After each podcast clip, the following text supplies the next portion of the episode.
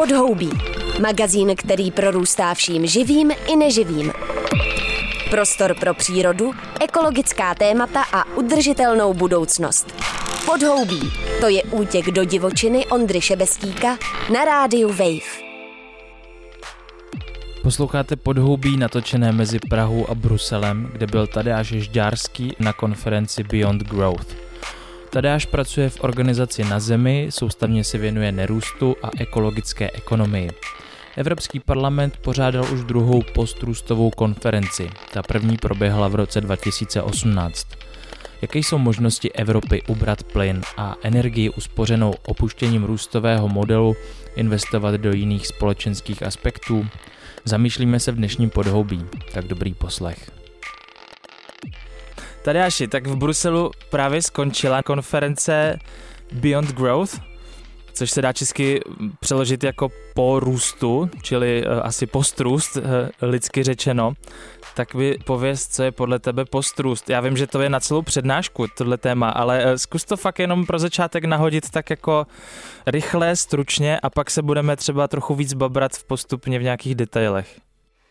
Um, tak já si myslím, že postrůst uh, nebo nerůst je vlastně nějaká vize společnosti, který hlavním cílem uh, už nebude dál růst, tak jak tomu bylo uh, poslední několik dekád v podstatě, kdy jsme nějakým způsobem uh, růst se stal tou dogmou, mantrou, to, co vnímáme jako pokrok, uh, usiluje o to firmy, vlády, jednotlivci.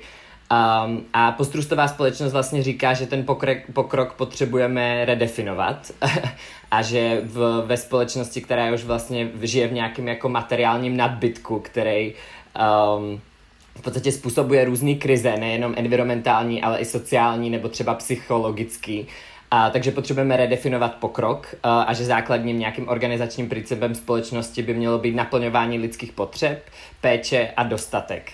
Um, takže vlastně najednou jdeme pryč od toho, že chceme jenom, aby exponenciálně rostlo nějaké číslo HDP, k tomu, že vlastně chceme žít lepší život a chceme, aby ho mohli žít všichni lidi na planetě a to bez toho, abychom přispívali nebo abychom destabilizovali to planetární klima nebo další, další ekosystémy. Myslím si, že důležitý, úplně klíčový slovo pro, pro tu postrustovou společnost je dostatek. K němu můžeme přistupovat z dvou stran a myslím si, že obě dvě jsou strašně relevantní. Jedna je ta, že i dnes uh, na světě, ale i třeba v České republice, že je spousta lidí, kteří na ten dostatek pro kvalitní život vlastně nedosahují.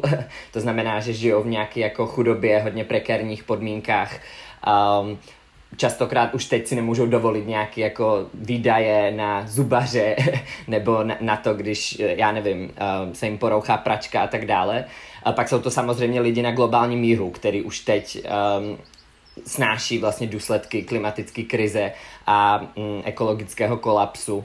A, ale pak na ten dostatek musíme vlastně pohlížet také z té druhé strany, že tady část obyvatel, kterých spotřeba je vlastně úplně enormní a dalo by se říct a podle těch modelů vychází nějak jako 30 až 70 krát vyšší, než uh, připadá vlastně na obyvatele, pokud chceme dosáhnout nějaké udržitelné společnosti a tím pádem se taky potřebujeme v tady té společnosti dostatku bavit o tom, jak vlastně vyrovnat ty obrovské nerovnosti tak, aby každý uh, mohl žít dobrý život, ale aby ho nežil na úkor vlastně dalších generací nebo jiných lidí na planetě. V podhoubí ten koncept nerůstu už byl dvakrát eh, v průběhu asi dvou let, ale eh, myslím si, že pro mainstreamovou společnost je to pořád eh, takový red flag to téma, jakože to není vůbec snadný jako přijmout tu ideu, ale co to znamená, že se taková konference odehrává v Bruselu na půdě Evropského parlamentu a vlastně ji zaštiťují velký jako lídři Evropské unie a vlastně se odehrává už po druhé, po pěti letech tuším. No, takže je to jako jakýsi proces legitimizace a zžívání se tady s tou ideou právě na půdě Evropského parlamentu. Co ty si tam vlastně zažil, nebo co si cítil, co se dělo během těch třech dnů? Ano, myslím si, že opravdu tahle ta konference je důležitým milníkem pro um, celou evropskou politiku. Uh, tak teď ta konference opravdu měla 2000 lidí, uh, trvala tři dny, byla vlastně iniciovaná 20 europoslancema europoslankyněma napříč různýma politickýma frakcema, takže to téma není už jenom jako klíčové třeba pro nějaké jako zelený politické strany, ale vlastně stává se um, velkým tématem i v rámci toho mainstreamu. Um, co jsme zažili, tak je vlastně spoustu, um, myslím si, hodně zajímavých panelů. Myslím, že tam bylo nějakých 25 nebo 27 panelů, uh, který se většinou skládali jednak z nějakých právě představitelů um, lidí, kteří pracují pro Evropskou unii, buď teda v Evropském parlamentu nebo Evropské komisi, uh, ale taky různí vědci, uh, který vlastně přinášeli ty nejnovější výzkumy, um, který v podstatě myslím, že ten imperativ tam byl hodně jasný. ze slov vlastně vědců všichni říkali, že opravdu pokud chceme klimatickou krizi a další krize, který máme vyřešit, tak to není vlastně slučitelný s tím růstovým ekonomickým modelem. To znamená, že opravdu potřebujeme takzvaně jako paradigmatickou změnu, která vlastně musí být docela hluboká a bude se týkat um, designu institucí úplně na všech úrovních. Od toho, jak fungují firmy, po to, jak fungují banky, po to, jak funguje nějaký jako sociální stát. Um, takže je to opravdu takové, jako, že potřebujeme redesignovat vlastně celý ten systém s ohledem na to, že ty cíle v 21. století jsou vlastně jiný než exponenciální růst. A myslím, že co bylo na té konferenci zajímavé, bylo že ano, ty europoslanci, europoslankyně, které tady tu konferenci nějakým způsobem iniciovali, tak samozřejmě uznávali uh, tyhle ty premisy, ale pak na konferenci vystoupilo i spoustu třeba uh, Uršula uh, von der Leyen, která vlastně na začátku měla svůj proslov, tak vlastně uh, sice v nějakých částech proslovu byla k kritická a na druhou stranu říkala, že teda máme ten Green Deal, který je vlastně že jo, strategie k dalšímu růstu um, kdy jakoby neslyšela uh, všechny ty um, vlastně výpovědi vědců, který opravdu volali po tom, že potřebujeme paradigmatickou změnu a potřebujeme se bavit o tom, který části našich ekonomik budeme zmenšovat, proto abychom se opravdu vešli do těch planetárních mezí. Takže já si trochu myslím, že jak před několika lety ještě byl standard, že se popírala klimatická změna, která už se dnes teda asi na uh, půdě Evropského parlamentu nepopírá, tak dnes se bude asi, nebo jsme v nějakém období, kdy se začíná diskutovat, jestli opravdu nepopíráme to, že to můžeme udělat v rámci stávajícího ekonomického modelu. A to si myslím, že je něco, co se děje v České republice, samozřejmě o nerůstu na politické úrovni. Ta debata o nerůstu ani nezačala a určitě bude výbušná, protože pro ty důsledky toho, pokud se zbavíme růstu, co to znamená pro politiku, tak abychom opravdu mohli zabezpečit dobrý život všem, znamená jako radikální proměnu, radikální například přerozdělování, protože v současném stavu ty nerovnosti jsou vlastně velké, takže to je další téma, který bylo vlastně takovým průsečníkovým tématem všech těch uh, debat, jak se zbavit tak velkých nerovností, protože bez toho, abychom se dívali na ty nerovnosti, vlastně spravedlivou postrustovou společnost nemůžeme vytvořit. Co mě zaujalo na začátku, když jsem si četl tu anotaci k té konferenci, tak tam zase zaznělo slovo udržitelnost. Ty jsi ho taky vlastně zmínil a já ho občas taky pořád používám a, a přitom už se dlouho vlastně o něm mluví jako o vyprázdněným. Teď si taky zmínil tu lehkou nebo určitou kolizi s Green Dealem, na to jsem se taky chtěl zeptat, protože Green Deal je vlastně opravdu koncepce udržitelného rozvoje nebo udržitelného růstu. Vlastně jo, vlastně to tak je. A už to je vlastně třeba pro Česko a některé další státy uh, příliš radikální, nicméně jak se právě tyhle ty velké evropské politiky, které uh, mají být environmentálně udržitelné, jak komunikují uh, s tím postrůstovým paradigmatem a co se dělo právě na té konferenci v tomhle ohledu?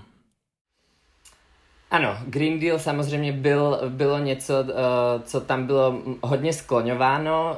Uh, je vlastně zajímavý, jak uh, přesně tak, jak jsi říkal, tak vlastně v České republice je Green Deal kritizován za to, že je vlastně příliš nějaký jako radikální a tak dále, zatímco z těch postrustových pozic se vlastně naopak zdá být málo radikální, protože uh, ze samotné té jako nejen terminologie, ale samotné praxe, o co vlastně tomu Green Dealu jde, tak je opravdu o, o tom vlastně vytvořit nějakou nový, novou strategii zeleného růstu.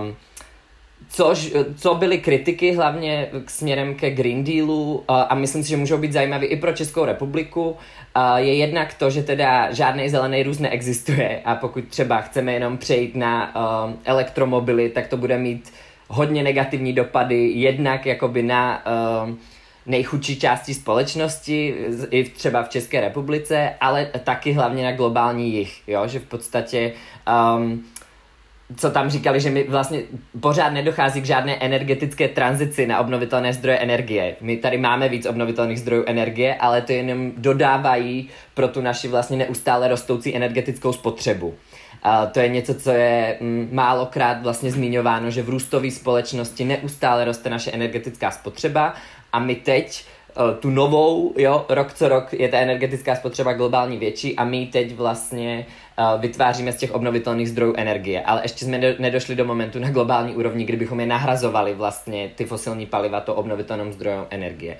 Takže proto v rámci postrůstu se bavíme o tom, že my potřebujeme určitě dekarbonizovat a potřebujeme rozšiřovat obnovitelné zdroje energie, ale taky potřebujeme vlastně snižovat energetickou spotřebu. Um, co se pak týče druhé kritiky, která tam uh, padala hodně často a myslím si, že um, to je právě jeden z těch důvodů, proč se lidi tady té transformace bojí, je, že vlastně dopadne na ně nejhůř, na ty nejchudší, jo? že my budeme chtít udělat nějaké změny v rámci zelených technologií, ale vlastně na tom vydělají nejvíc největší firmy, zatímco běžní lidi budou um, ti, který vlastně, uh, pro který to bude nejtěžší se nějakým způsobem transformovat, který základních věci a, a potřeby, které potřebují naplnit, budou vlastně dražší a nebo který vlastně přijdou o své pracovní pozice a teď se opravdu bojí o to, jestli m, mm, budou mít nějaké jiné pracovní možnosti.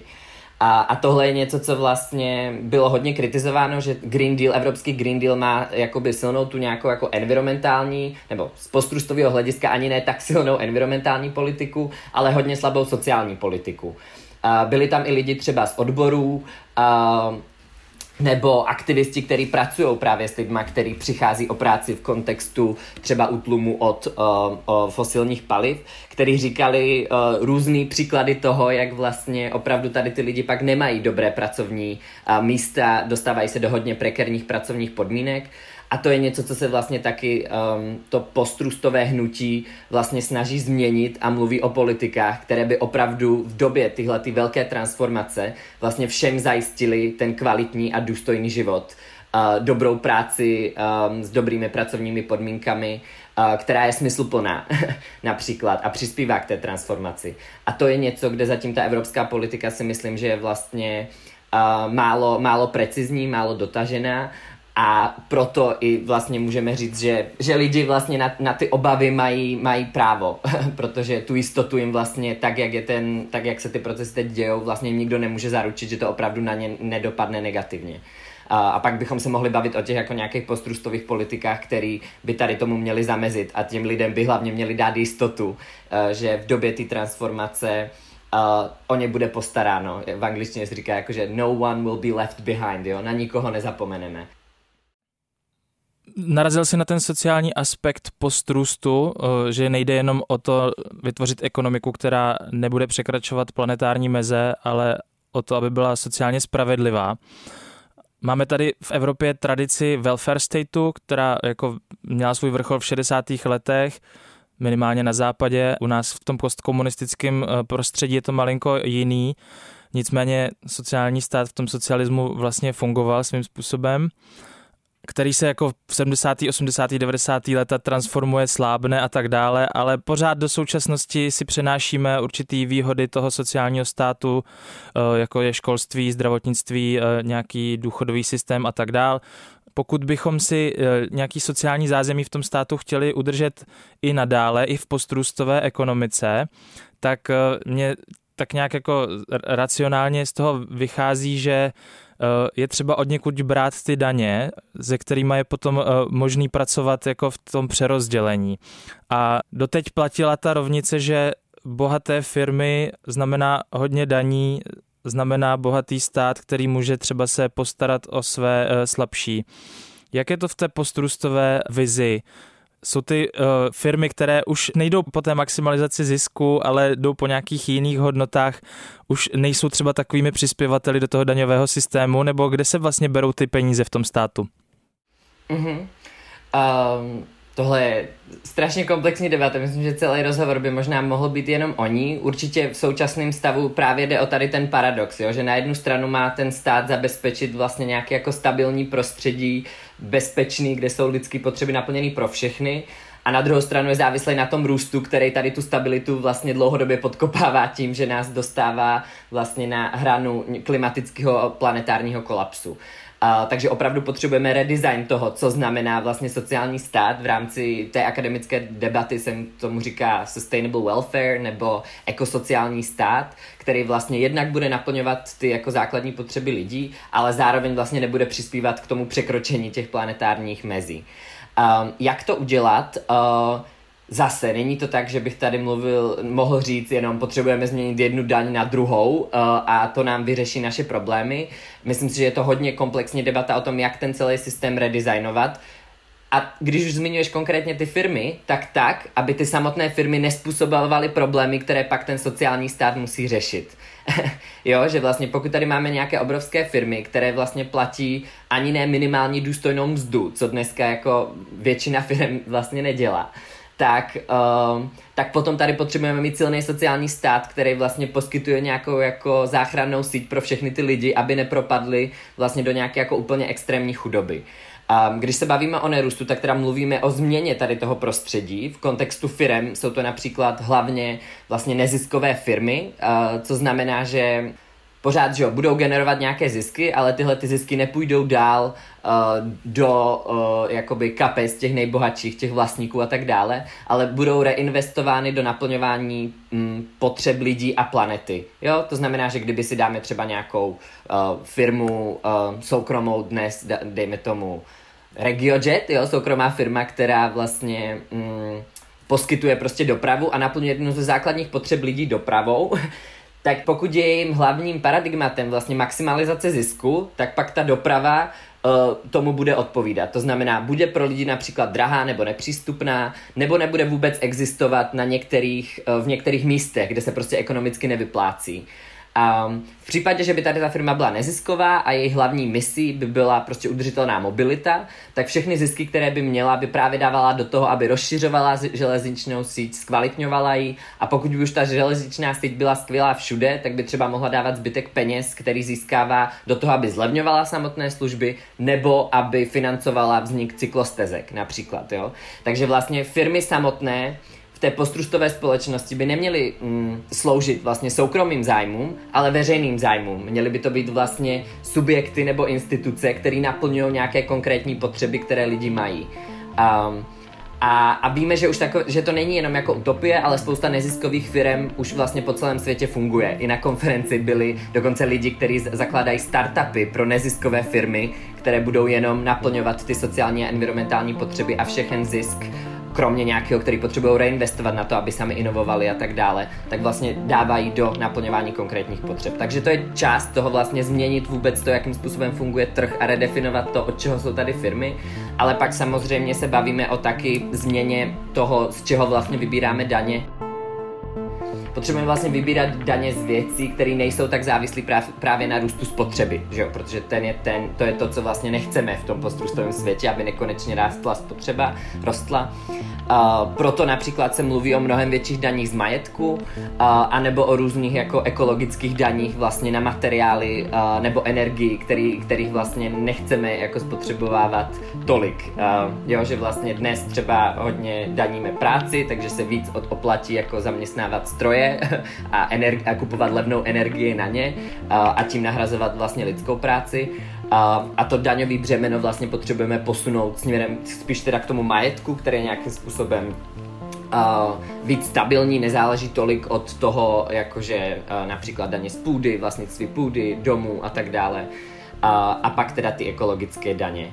Um, a co ještě je, myslím si, zajímavý v kontextě možná ty debaty o tom jako sociálním státu je, že mm, častokrát kritika je, že to je vlastně nějaký jako velký byrokratický systém, častokrát se říká, že je neefektivní a tak dále, tak jednak je potřeba tohleto mm, na různých místech vyvrátit. My vidíme porovnání třeba jako zdravotního systému v Česku v porovnání s USA, jednak na úrovni toho, jako kolik nás stojí, jaký výsledky má v kontextu zdraví obyvatel, ale třeba taky, a to je důležitý v postrustovém světě, jaká je jeho environmentální stopa. My vidíme, že ty vlastně soukromé školství, soukromé zdravotnictví a tak dále častokrát ukazují být vlastně méně efektivní v kontextu toho, kolik prostředků se na ně vynaloží, a jaké výsledky mají a jak obrovská je jejich environmentální stopa. Co je zajímavé v kontextu postrustu je, že se mluví vlastně, jak častokrát mm, sociální stát spolupracuje vlastně se soukromýma firmama, uh, tak v tom postrustovém světě se mluví víc o vlastně decentralizaci, aby to nebylo tak velký byrokratický a častokrát nedemokratický jakoby režim uh, nějakých třeba zdravotních služeb a tak dále, ale aby to bylo demokratizovaný právě skrze tu větší lokalizaci, kdy se mluví o takzvaných public commons partnerships nebo public not-for-profit partnerships, kdy vlastně ty naplňováním těch základních eh, potřeb lidí by nepomáhaly soukromé firmy právě s cílem maximalizace zisku, ale byly by to normálně tržní subjekty, kterých ale cílem je jenom uspokojit ty potřeby a nemaximalizovat zisk. A ty někdy můžou být státní, někdy můžou být obecný a někdy můžou být vlastně soukromí, ale pak je otázka, co to znamená, když jsou soukromí, když jediných jejím cílem je vlastně veřejné blaho. Ale myslím, že tu velkou výhodu to může mít právě v té jako decentralizaci a demokratičnosti. Takže tam je taky nějaký rozdíl, uh, ale říkám, ta debata by mohla být ještě větší, ale rozhodně sociální výhody státu není něco, co, čeho se chceme v postrustu zbavit. Spíš vlastně chceme ten systém zefektivnit, přidat tu environmentální dimenzi a mnohem víc ho jakoby decentralizovat a demokratizovat. Rozumím tvoji argumentaci, zároveň to na mě působí jako taková eh, vize společnosti velmi morální a ve který prostě působí zevnitř lidí to dobré a ne to, a ne, a ne to, co vlastně si s lidma dost často spojujeme a to je taková ta jejich jako odvrácená strana. Takže já budu pokračovat ještě chvilku tady v tom dělat toho ďáblova advokáta a vlastně se tě doptám z pozic právě spíš pravicově konzervativních, protože my žijeme v ekonomice, která už od konce osvícenství je eh, definovaná právě jako sebestředností nebo zaměřením na sebe, že jo, známý e- ekonom Adam Smith na konci 18. století napsal, já budu chvilku citovat, že se můžeme naobědvat, to není z dobré vůle řezníka, sládka nebo pekaře, nýbrž proto, že dbají svých vlastních zájmů. Nedovoláváme se jejich lidskosti, nýbrž jejich sobectví a nikdy jim nevykládáme o svých potřebách, nýbrž o výhodách, které z toho budou mít. Uh, takže to je prostě ekonomika, ve které žijeme poslední 200-300 let a to, o čem vlastně teď mluvíme, znamená nejenom proměnit ten systém, ale znamená to vlastně proměnit jako myšlení lidí hlavně. Jak bys mi na tohle zareagoval? Ano, myslím si, že opravdu pokud se bavíme o postrustové ekonomice a porovnáme ji s tím současným ekonomickým paradigmatem, i který se učí třeba na vysokých školách, tak vidíme, že je tady úplně jiná představa o člověku. A tady je důležité říct, že mm, to, jakou máme představu o člověku, nebo jakou jsme měli v 18. století a měli tyhle ty ekonomové, se vlastně do velké míry propsalo do toho, jak vlastně ty samotné instituce fungují, jaké jsou jejich pravidla, k čemu mají směřovat a tak dále. Jo? Že pokud vlastně vidíme růst jako hlavní cíl a člověka jako někoho, kdo jenom maximalizuje svůj užitek a to je jediná věc, která jej motivuje, pak toho výsledkem je samozřejmě tady ta společnost se všema těma krizema, o kterých se bavíme. A není to jenom, jestli takový lidi jsou nebo nejsou, protože my jsme tady ty imperativy zabudovali do toho ekonomického systému, jo, toho růstu, toho, aby lidi neustále potřebovali maximalizovat svoje věci. Vidíme to třeba na uh, struktuře nějaké akciové společnosti, kde Uh, pokud jste firma, která je na akciovém trhu, tak i kdybyste chtěli sledovat nějaké jako environmentální cíle, můžete to dělat jenom do té doby, pokud zvyšujete zisky. Jakmile byste chtěli upřednostnit přírodu, tak vás vlastně může často ve spoustě státech i někdo jakoby uh, zažalovat, jo. Podobná věc se třeba řešila na této konferenci v rámci celého jako ekonomických pravidel Evropské unie, kde, uh, která je definovaná takzvaným paktem pro stabilitu a růst, který vlastně hodně omezuje um, všechny politiky se vztahují k tomu, jak moc přispívají k růstu. Uh, a státy, pokud třeba investují do věcí, uh, které uh, nebudou produkovat další růst a jejich dluh je větší než 60% prostě HDP, tak najednou vlastně uh, se jim vyhrožuje velkýma sankcema. To je něco, co vlastně i uh, vzhledem k tomu, že to dělalo v místě vlastně Evropského parlamentu, tak se říkalo, že a teď tenhle ten dokument se má reformovat a mnoho lidí tam říkalo, že ten Growth and Stability Pact bychom měli změnit na vlastně Wellbeing and Sustainability Pact, jo? abychom ty naše cíle vlastně vztahovali k úplně jiným uh, horizontem, než to bylo třeba v 20. století, kdy tyhle ty instituce vlastně vznikly. Um, takže opravdu to, co si říkáme o lidech, pak tak, taky častokrát způsobuje to, jak se lidi samotní chovají. Například jsou výzkumy toho, že lidi, kteří jsou ekonomicky vzdělaní, jsou mnohem sebečtější než zbytek populace. A to už po roku nebo dvou e- ekonomického studia.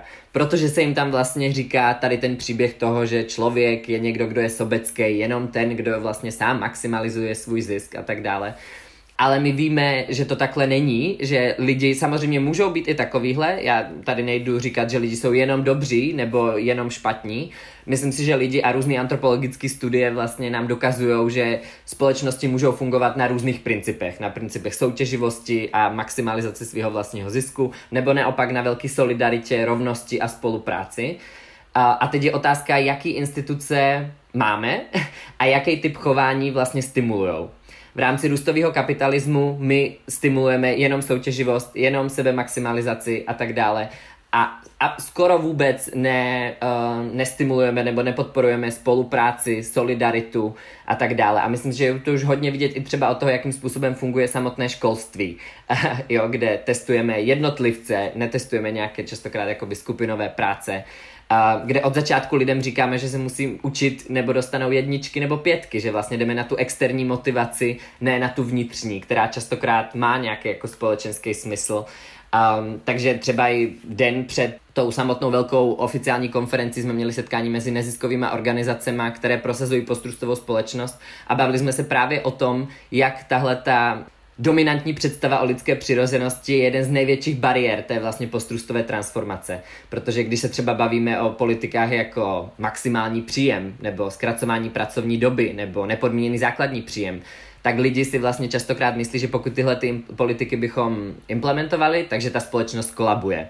Protože třeba, pokud lidi budou mít maximální příjem, tak je předpoklad, že přestanou inovovat.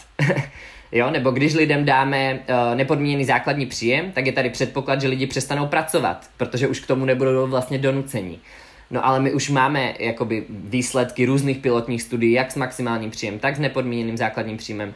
A vidíme, že lidi nepřestávají pracovat, uh, nepřestávají být inovativní, protože třeba například inovace není tady jenom od toho, abychom maximalizovali svůj zisk, ale častokrát inovujeme proto, protože máme nějaký problémy, které potřebujeme řešit a, chceme je řešit, protože uh, například nechceme prostě klimatický kolaps. Um, takže a pak máme spoustu dalších studií, třeba behaviorální ekonomie, která vlastně popírá tady tu představu, že člověk je jenom sobecký a vždycky je motivovaný jenom maximálním zájmem. A teď je otázka, jestli my tu mnohem komplexnější představu o člověku budeme schopni promítnout do nového designu institucí, které budou vlastně slučitelný s tím postrustovým světem a, a který budou v lidech podporovat i právě ty víc jako pro sociální a pro environmentální um, chování, protože v současnosti sami vidíme, že pokud si třeba chcete koupit jako něco ekologičtějšího, tak musíte být prostě vyšší střední třída na to, abyste na to měli. Uh, tak pak je těžký říkat, že jako lidi uh, nechtějí být udržitelní, když si to častokrát nemůžou dovolit. Takže je to o tomhle typu změn, kdy vlastně my z toho environmentálního a sociálního musíme udělat něco, co je pro lidi výhodný a přínosný k tomu, aby opravdu měli možnosti na to se takovýmhle způsobem chovat a aby k tomu různý i třeba legální nebo institucionální rámce vlastně nebránili. Tak a teď eh, si představuju teda, že eh, v uvnitř Evropské unie by se stal tady ten myšlenkový pokrok, tahle ta změna a řeklo by se, eh, dobře, Green Deal předefinujeme a vznikne nějaká nová postrustová strategie.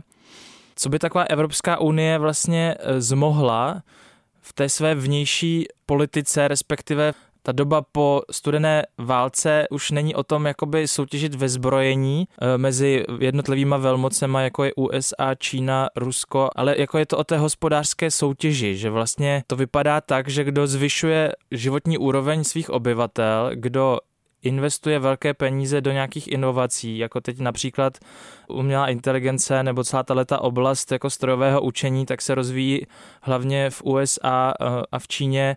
V USA je to proto, že tam prostě tečou obrovský jakoby zdroje do tohohle výzkumu a je to prostě postavené na tom, že e, zase nějaká firma jakoby maximalizuje zisk z toho, že se rozvíjí nějaká technologie, která pak znamená, že má člověk, nebo že má ta celá země nějaký náskok proti ostatním zemím a v tomhle jakoby světě, který svým způsobem pořád soutěží a to hospodářsky a potenciálně pak eh, v druhém plánu i ve zbrojení, protože nikdy jako nevíš, co se, co se stane, vidíme to na konfliktu v Ukrajině. Tak eh, co by taková Evropská unie jakoby v tomhle typu prostředí vlastně zmohla? Nebyla by ještě vlastně oslabenější? Uh, ano, myslím, že otázka tady té mezinárodní soutěže, potažmo vlastně geopolitiky, je pro postrustové debaty strašně klíčová a zatím velmi málo uh, teoretizovaná nebo velmi málo se jakoby o ní mluví, nicméně bylo to i součástí některých panelových debat. Uh, velmi zajímavě o tom mluvila například Olivia Lazard, která vlastně říká, že ty globální výzvy, které jsou před námi, vlastně vyžadují úplně nové vnímání mezinárodní bezpečnosti.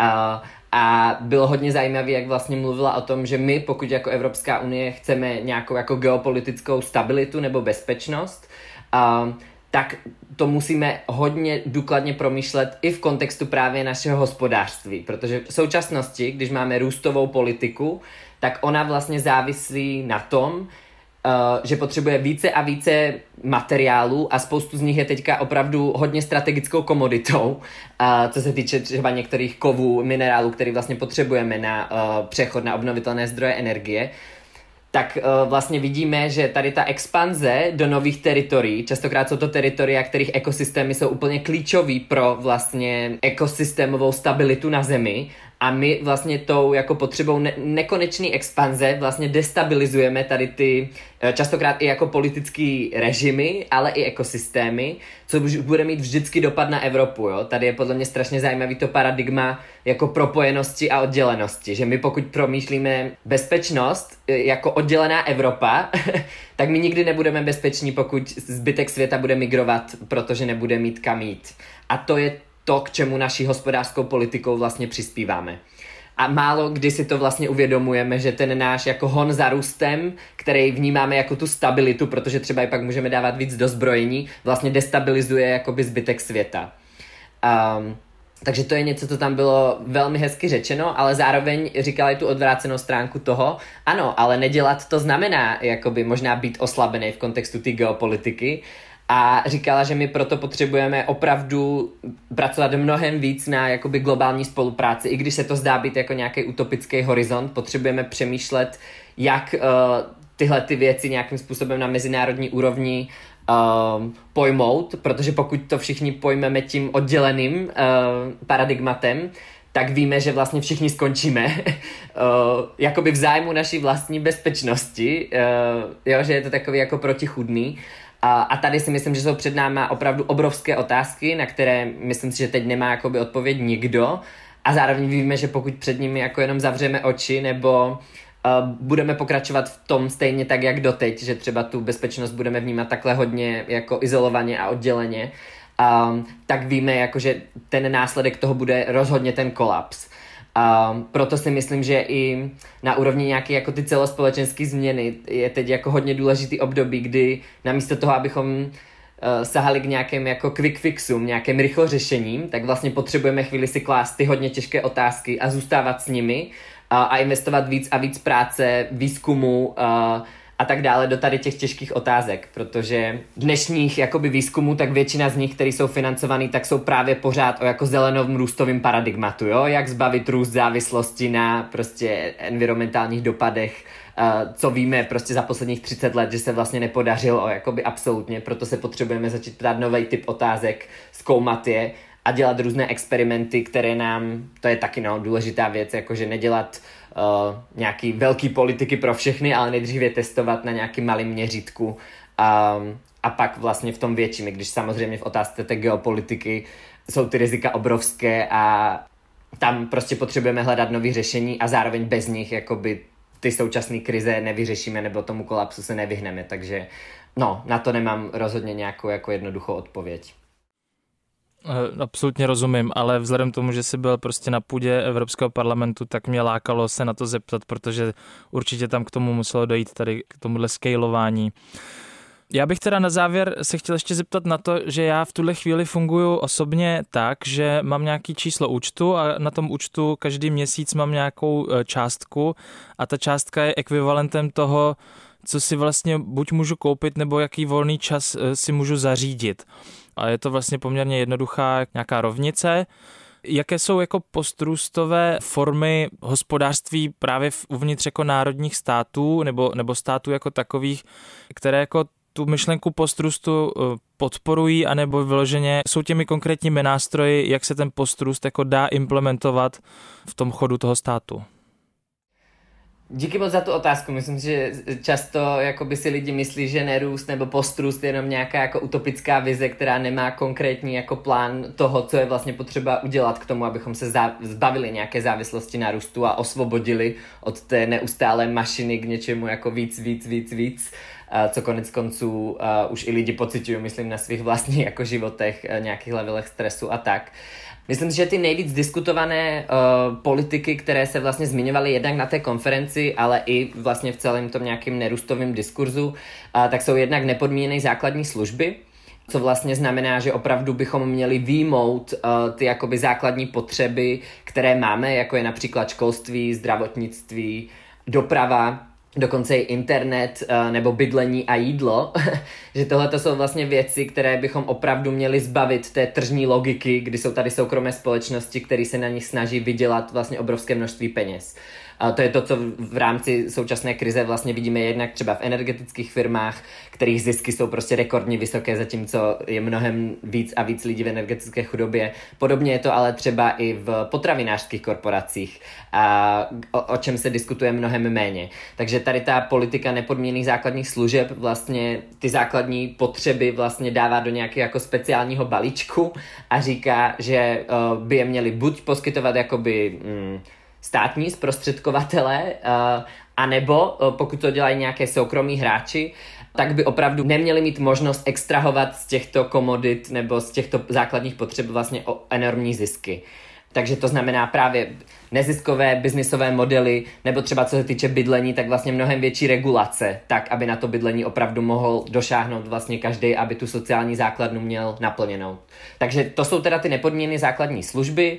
Druhá z těch politik je takzvané garantované pracovní místa, uh, anglicky Green Jobs Guarantee, která vlastně by měla zabezpečit, že stát bude garantovat, že každý, kdo chce pracovat, uh, tak bude mít práci s důstojnou mzdou a práci, která bude přispívat té transformaci, kterou potřebujeme.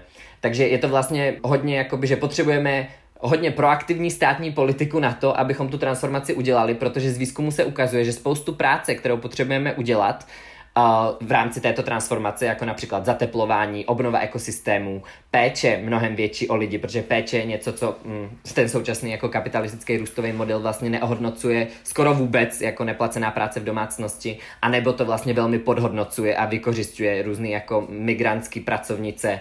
Uh, to by bylo další velký téma. Uh, nicméně, že v podstatě je tady spoustu práce, kterou potřebujeme, aby se udělala a zároveň nevytvořila by ziskový business modely. To znamená, ten soukromý sektor to jakoby neudělá. A proto my vlastně potřebujeme tuhle tu státní intervenci garantovaných pracovních míst, kde stát zaručí, že tady budou vznikat pracovní místa v ekologickém zemědělství, v zateplování, v sektorech péče, v implementaci nebo rozšiřování vlastně obnovitelných zdrojů energie. A právě, že by stát garantoval, že každý, kdo chce mít práci, ji může tím pádem v těchto sektorech mít a dostane na ně potřebnou rekvalifikaci. A to by právě mělo zajistit i tu, i tu jistotu, aby lidi neměli velký strach z toho, že například už přestanou pracovat v automobilce nebo v nějakém jako uhelném lomu, a, ale že vlastně budou mít jinou práci, která bude lepší i pro jejich jako lokální prostředí, i pro jejich vlastní třeba well-being. A, takže to je druhá taková politika. A pak samozřejmě se hodně bavíme o tom jako progresivním zdanění i třeba maximálních příjmech, to znamená určení si nějakého demokratického limitu toho, jak velký ty nerovnosti vlastně můžou být. Jo? Že my víme, že třeba v Amazonu uh, CEO vydělává 6500 krát více než mediánový zaměstnanec. To znamená, že by člověk pracoval od doby někdy jako bronzový do dnes, aby vydělal tolik, co ten člověk vlastně za jeden rok. Nerus říká, mm, nemusíme mít tady dokonalou rovnost, ale pojďme si říct nějaký jako demokratický limit, třeba 1 ke 12, jo? že nikdo za měsíc nevydělá víc než někdo jiný za rok. Klidně, když je CEO, má větší odpovědnosti, ať je má, ale ta míra toho ohodnocení musí být v nějakých jako mantinelech protože ta postrustová společnost může fungovat jenom tehdy, pokud bude opravdu mnohem rovnější, než je ta současná. A pak se třeba bavíme o zkracování pracovní doby, kdy v současném ekonomickém systému vlastně jakýkoliv výdobytky produktivity neproměňujeme do toho, že bychom pracovali méně, tak jak nám to slibovali ekonomové na začátku 20. století, ale vlastně dáváme je do neustále větší produkce. Jakože pokud vyrobíme Uh, teď hrníček za poloviční dobu, jak před 50 lety, tak to neznamená, že pracujeme o polovinu míň. My pracujeme stejně, někdy dokonce víc v České republice, ale produkujeme dvakrát nebo mnohem víckrát uh, než předtím. Takže vlastně Nerůst mluví i o nějakém jako bohatství toho času, které bychom měli mít i na jiné věci, než jenom přispívat k růstu, ale naopak mělo by to být na naše vlastní zájmy, péče o naše zdraví, o přírodu kolem nás, nebo o lidi, kteří vlastně tu péči potřebují a, a v současnosti třeba tolik nedostávají, protože a, to je něco, co jako tím trhem vlastně není dobře ohodnocený.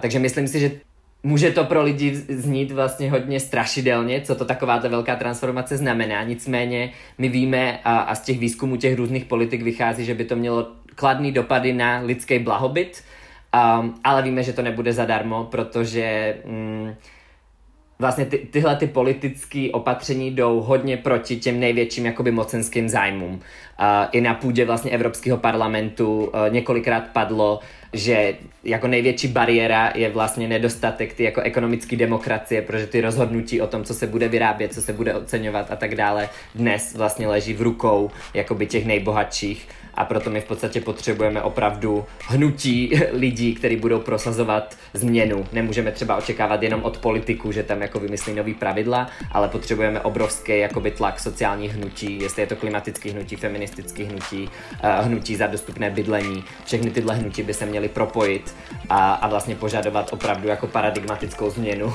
v tom, jak vnímáme ekonomiku a co je její cílem. Tadeáši moc děkuji za inspirativní rozhovor, bezpečný návrat domů a těším se zase někdy na viděnou nebo naslyšenou. Ahoj. Taky, díky moc za skvělé otázky. Naschledanou.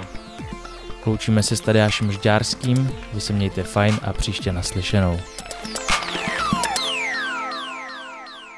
Pod jehličím není pláž, ale podhoubí. Prostor pro ekologická témata a udržitelnost. Přihlas se k odběru podcastu na wave.cz lomeno podcasty a poslouchej podhoubí kdykoliv a kdekoliv.